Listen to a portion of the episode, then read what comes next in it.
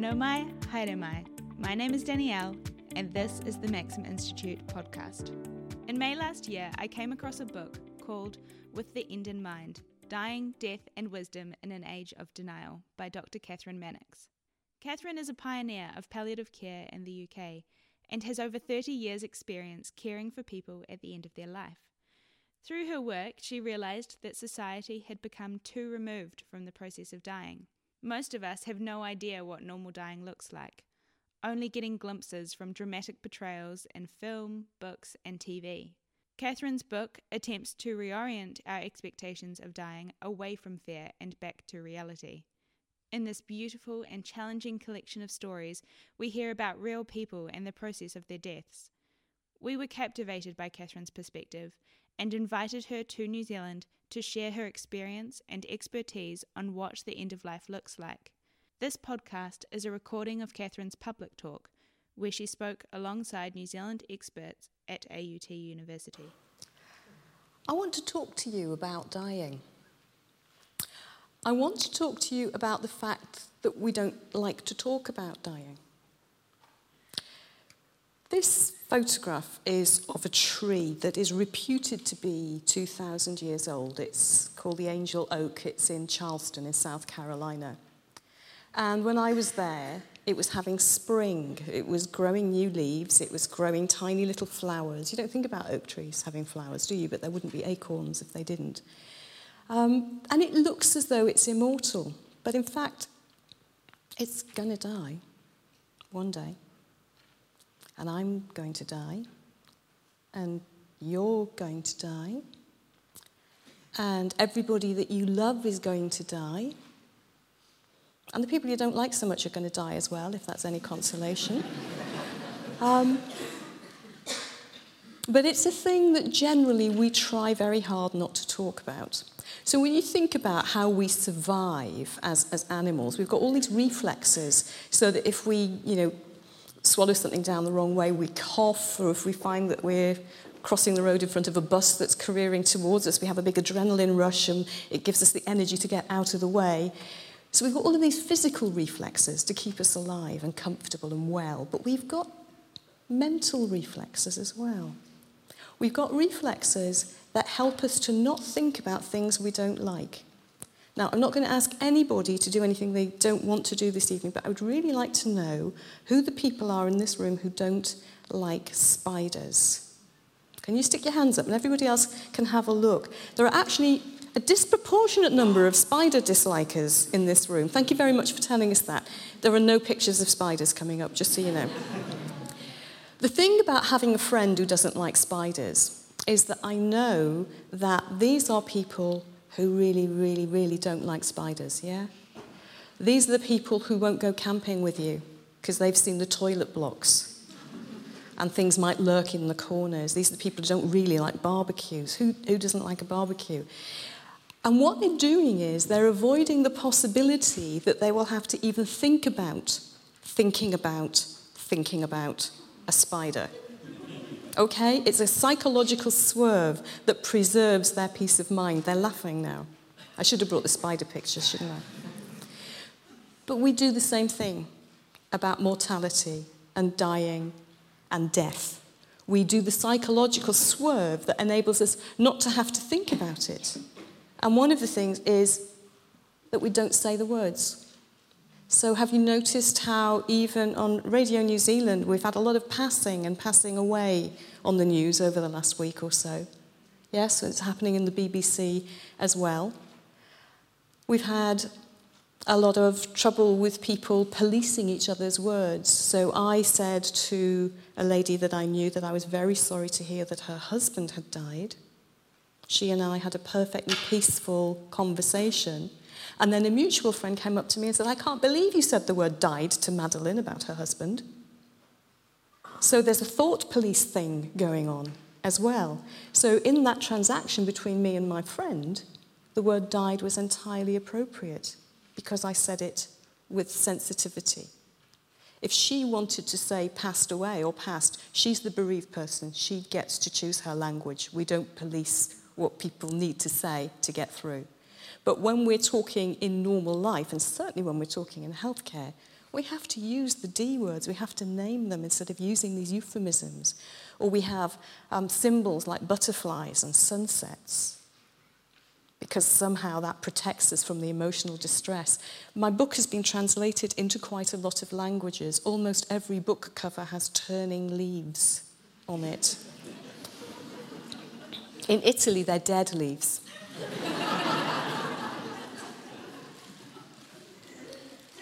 So we don't talk about dying, we don't know about dying, and then we get sick or somebody that we know gets sick, and then we're in really big trouble because we don't know what we don't know because we've been so busy not talking about it for so long. So then what happens is we fill the gaps in what we don't know by what information is available to us. So this is an English soap opera and it's showing the perfectly average situation at death of a young woman who was pregnant when she had a big brain bleed and her baby was delivered by caesarean section. Happens at least 10 times a week, obviously. because normal dying isn't shown on entertainment because it's so gentle that actually it's not very good drama. The key is in the word drama. So uh, here's another British soap opera, which is called EastEnders. You may be familiar with it. This, uh, the elderly lady has been able to blow her candles out. She's been terminally ill for a while. Great storyline, though. We're getting advice from a, a, a very um, famous British palliative physician. And then in the very last episode of this storyline, her friend Dot slipped her an overdose of her morphine because people were getting up during EastEnders and putting their kettles on. That's how the government know whether we're watching the telly or not by the electricity surges when we put our kettles on. Okay, and I'm realising that New Zealanders drink nearly as much tea and coffee as we do in Britain, so it's the, the same thing pertains. And, and it's not just Britain, just so you know, I'm not being picky. Um, but when the Sarah Potts character died, the um, TV company was inundated with requests for them to write some kind of plot twist so that they could reintroduce her to the soap. Or, if you live in South Island, of course, there's always the danger of being shot by orcs on your way to the supermarket. so it's very difficult to find good images of dying to fill the gap where people don't know what they don't know. This is Philadelphia. This is the Tom Hanks character, Andy. And it's a fantastic terminal illness story, and the makeup is superb, and his gradual loss of energy and needing to sleep more is absolutely right. That is what happens, whatever it is that we're dying of.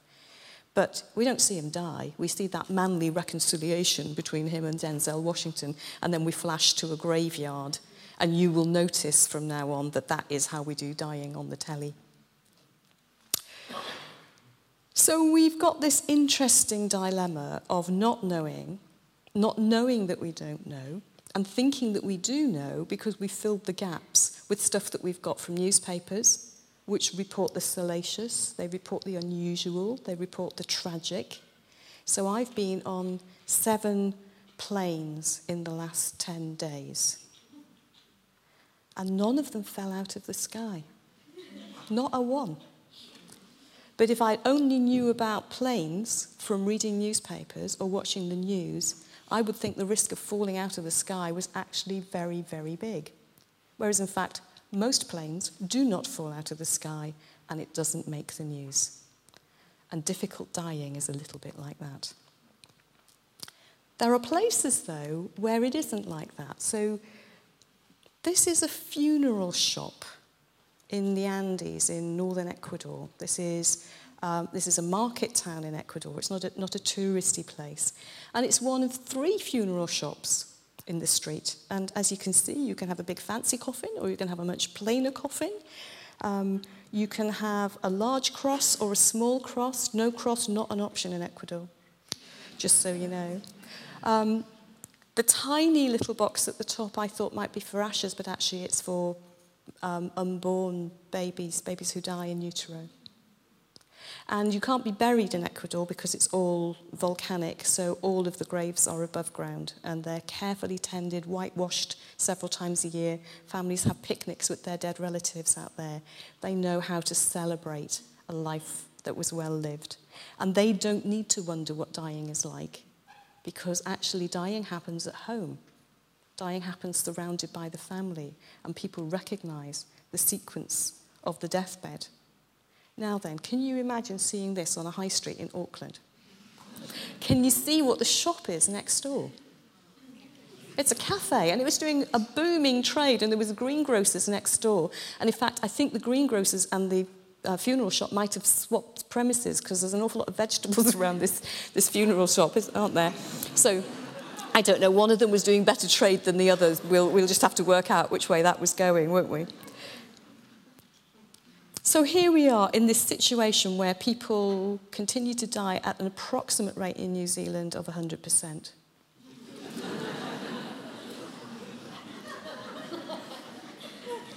but we've forgotten what it's like. And I was moved eventually to think we can't carry on trying to solve this one individual dying person at a time, one family at a time. we actually need everybody to know what normal dying is like so people are far less afraid of a process that is not terrifying, not painful, doesn't cause any symptoms. If we're dying of something, then the disease that we're dying of may cause symptoms, which is why it's important that those symptoms are addressed and palliated as early as possible. But the process of dying itself is simply about becoming more tired, lapsing into unconsciousness, having a period of breathing that is only driven by our brainstem in unconsciousness. So deep breaths, shallow breaths, noisy breaths, panty breaths. All of that breathing misinterpreted by families as groaning and breathlessness when actually it's a sign that people are very deeply unconscious. Before there's a final out breath that just isn't followed by another in breath. I've walked into rooms where that's happened sometime in the last five minutes, and the family around the bed has not noticed that it's happened. It's been so gentle. But that doesn't happen on soap operas, that doesn't happen in cinema, that doesn't get reported in newspapers. And yet there are people in this room who are nodding at me. And I meet people who say, you know, when my mum died, it was so gentle and we were all around her and it was really peaceful. I'm so glad that she had such an unusual death, and I don't tell anybody else because I know most people see terrible things. And I could weep because actually, what I want you to do is go and tell people how your mum died because what you saw was normal dying. And because we don't discuss it, nobody understands, nobody knows. So, my attempt to give us back an understanding of normal dying is to tell the stories of the people that I've looked after. So that's what the book is. There are no technical words in the whole book. There are about 30 people's stories. They've all been anonymized, apart from about half a dozen of them where I couldn't change enough details to make the story still make sense, so I had to go and find those families. It means that there's a fantastic story that's still in my computer that I can't publish because I can't find the patient's family. but all of the others where they're recognisable, um, the patients' families were absolutely delighted and had wished that there might have been a book like this when they'd been in need of it. So they're all just normal dying stories, with the proviso that, apart from the first few years when I was a medical student and a very junior doctor, they're all people who are dying with the benefit of the attention of a palliative care team, because that's how I got to know them. And the way palliative care teams work is that you have a doctor or a bit of a doctor. So for me, it was half of a doctor because I was a mum the other half of the week. And a big team of nurses, some physiotherapists, occupational therapists, social workers, all carrying big caseloads. Or I was working in a hospice for a period of time, working in a community palliative care team, working in a big hospital. And I would be the go to doctor if there was a problem with the patient known to that big team. So I did the maths, and it turns out that I've looked after somewhere between 10 and 15,000 people as they've been dying. Now, I'm not telling you that to show off or so that you'll call the police, which is a possibility. I'm telling you that so that you know that even though I've sat beside people that I love as they have been dying, I am not talking to you out of my bereavement. I'm not talking to you about my relative or my friend. I'm talking to you about normal human dying as I have seen it thousands and thousands of times. And I think that we should be consoling each other with this truth that this is a normal process, just the same way that pregnancy and birth are processes that we can recognize the stages. So every single person who's given birth to a baby or babies knows that she had a completely individual experience that was different from every other birth. Yes? And yet your midwife will have seen the same process that she sees every single time, which is how she knows whether you can go away for a cup of coffee, whether you can get into the birthing pool, whether it's time to get on that bed yet, whether it's time to push, because she knows the process, whereas we are experiencing being in labour. Does, does that make sense? So the biological process of dying has a clear sequence of being more tired, needing more sleep to try and recharge our energy, eventually not really recharging it very much, sleeping more, being awake less. Eventually coming in and out of unconsciousness when we're asleep. Can't reliably take our medicines then, so if we need medicines to keep symptoms at bay, we very often will swap at that point to giving injections or put them in a little syringe pump so the right amount of drug each hour keeps coming into our system. And at the very end of life, there is this change in breathing that's cyclical that we have to tell families what's going on so that they don't mistake it for distress. We also have to tell families that sometimes, despite being attended constantly by people who love them very much, people manage to find the only 30 seconds when there's nobody in the room to take that last breath out that isn't followed by an in breath. We don't understand what that's about because, equally, people who should have been dead days or even weeks ago are maintaining their unconscious presence with us until the phone call comes that says that the baby in Dunedin has been born, or the voice of the nephew from Canada arrives in the room. It is astonishing and extraordinary, and we don't really fully understand it all. So, I'd like to suggest to you that just like good antenatal care lines us up for a safe labour, good identification of symptoms early on in the phase that's the last part of life will line us up for better dying. And therefore, palliative care being offered by general practitioners or cardiologists or oncologists is something to be welcomed. That specialists in palliative care are available to those doctors and nurses if they want some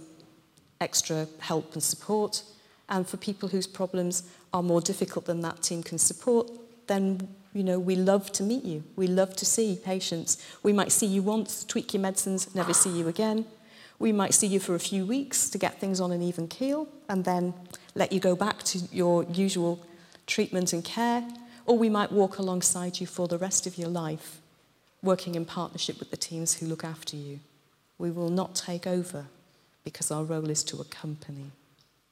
So I'm going to tell you a story because that's what I do these days.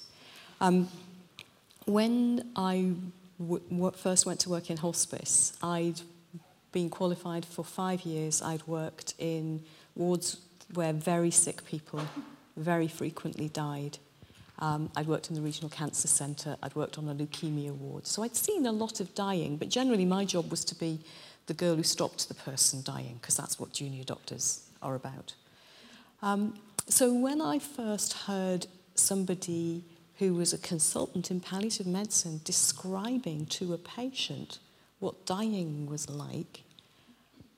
I was appalled that he was going to describe the process of dying to this lady. I was sitting on a footstool beside the bed as he was talking to her, and I kept thinking, this cannot be happening. This, the, you, you can't possibly tell somebody this. And what he described to her he described because she was so afraid that she would die in agony. And if she died in agony, she would be separated forever from her husband because he had died well and had said the prayers appropriately. And therefore, he would be in heaven and she would despair and not get to heaven. So, although this sounded as though it was a pain control conversation, it was actually an existential, it was one of the walls of the house that was falling down. And he said to her, would you, would you like me to describe to you what dying is like? And I thought, What? And she said, We, oui, because she was French. She was a French resistance survivor, amazing woman. So he explained to her how it doesn't really matter what illness we're dying from, as we get towards the end of our life, we become more weary. And it seems to be some kind of metabolic thing that makes it more and more difficult for us to release sufficient energy from our metabolism to maintain our wakefulness. So it's not to do with drugs, although there are drugs that can make us a little bit sleepy when we're adjusting to them. It's about the process of dying. And that to recharge our energy, we need to sleep. And he said, well, you've probably noticed that you need a bit of, uh, you need a snooze during the day to recharge your energy. And she said, yes, I have. And he said, oh, that's good. And I thought, that's awkward. and, um, and he said, that's good because that means you're following the normal pattern. So the next thing that we would expect to happen would be just that, that you'd be more tired, sleep more, be awake less, and we will continue to look after you. And then a time will come that you won't notice, but we will, when you're asleep and we want to wake you up. It might be medicine time, there might be a phone call, and we can't wake you up. This happens to everybody. The moment when we can't wake them up anymore. When they wake up later on, they tell us they've had a nice sleep. But we know they weren't just asleep. We know they were unconscious. We know they were in a coma. Do you want me to say that in French? And she said, No, I understand. so he said, as time goes by, people sleep more and more and dip in and out of unconsciousness. And at that point, we'll swap their drugs across from swallowing them because we don't want you to be asleep at medicine time, miss the drugs, and then when you wake up again naturally, all your pain has come back, all your nausea has come back. So we swap the drugs then to injections, and we usually put them in a little pump so you get the right amount each hour. And then as time goes by, you just become more and more drowsy and lapse into unconsciousness. So when we're unconscious, that automatic breathing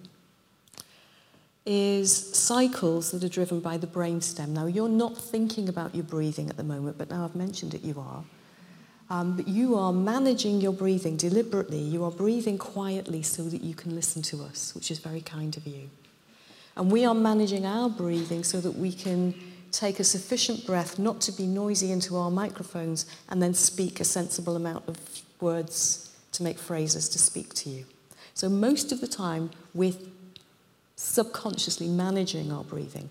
Once we're completely unconscious, the breathing cycle goes between fast and slow and deep and shallow. And if we're not conscious at all, we won't feel the back of our throat. So, we won't be monitoring whether our vocal cords are relaxed or tense. So, many of you, obviously, you don't snore yourselves, but many of you may sleep with snorers. who are completely denying that they snore, yeah? Because they don't notice it. So this is a little bit akin to snoring, but it's actually the vocal cords. So people uh, might make a noise that sounds a bit like mm as they breathe out. Now, if you didn't know otherwise, and that was your dad, you might think that he was groaning. So it's really, really important that we explain to you that that's a sign that he's deeply unconscious. And similarly, when the cycle comes round to being shallow, but a little bit faster, it could sound like panting. And it's really important that we explain to your to you around this bed that your mum is not breathless. She's actually doing automatic breathing because she's deeply unconscious. Now, the most sensitive part of our body is actually the very back of our throat. It's innervated by several different sensory nerves just to make sure that we can't possibly choke by accident. It's the bit that people tickle when they want to make themselves sick. Don't go there. If you're deeply unconscious, you might have saliva or you might have secretions coming up from your lungs that lie in the back of your throat. And because you're unconscious, it doesn't trigger the reflex that normally makes you just swallow. So that will happen all the time when you're asleep, and you'll just swallow it down. You won't tolerate it in the back of your throat or you'll cough and clear your throat. If you're so deeply unconscious that you can't even feel this most sensitive part of your body, then it will just lie there in a little pool. And as you breathe, the air coming in and out of your lungs will go through that pool of liquid and it will bubble. And the bubbling clicks and it sounds like a rattle. And we call it the death rattle. No, we don't. We call it the death rattle. and we even, because everybody around the bed is made so uncomfortable by the death rattle, we give injections to the person who isn't at all uncomfortable to dry up their saliva so that everybody else will feel better. I can't think of any other situation in medicine where we would do that. Well, actually, what I need to do is come in and say, that noise that your mum is making, this is the mechanism And it tells me that she is so deeply unconscious, she's so completely relaxed that she is not feeling the stimulus of fluid in the back of her throat. Your mum is okay. Your mum is dying safely. This is all right. I've had wonderful letters from people who've read this book, who have revisited deathbeds that they were traumatized by and understood what it was that they saw and heard. We need to know this. We should be comforting each other with this. This is really important. So, I'd like to invite you to take a moment to think about who the important people are to you and what they know about what your wishes would be if you were so sick that your death was approaching. In England, I talk about your village. Who's your village? There may be people that you're related to, they may be friends by choice. But who are the people who have to represent you? People can't mind read us. We need to talk about it. It's time to talk about dying. It's time to see it as part of the evening and night that will follow the morning and day of life. It's a natural process. It's something we can recognize, it's something we can manage. So, this week, not next week, this week, Tell the people closest to you three things that you would really like to be sure happen around you at the very end of your life, or definitely don't happen around the end of your life, and begin that conversation. They'll be a bit startled. Do it with a cup of tea, that helps. Have tissues available, because that helps as well. And go for it, because there's no way around it but through it. And you can do this, because dying actually is not nearly as bad as you probably think. Thanks for listening to the Maxim Institute podcast. You can search and subscribe to us on Apple Podcasts, Stitcher, or wherever you get your podcasts. If you'd like to watch more from this event, including the audience Q&A, head to our events page on maxim.org.nz. To hear more from us and keep up with the rest of our research and analysis of politics and policy in New Zealand, you can sign up on the homepage of our website to get our monthly forum email and invitations to future Maxim Institute events. You can also follow us on Facebook and check out our videos on our YouTube channel. Just search Maxim Institute on any of those platforms. From the team at Maxim, Matewa. Goodbye for now.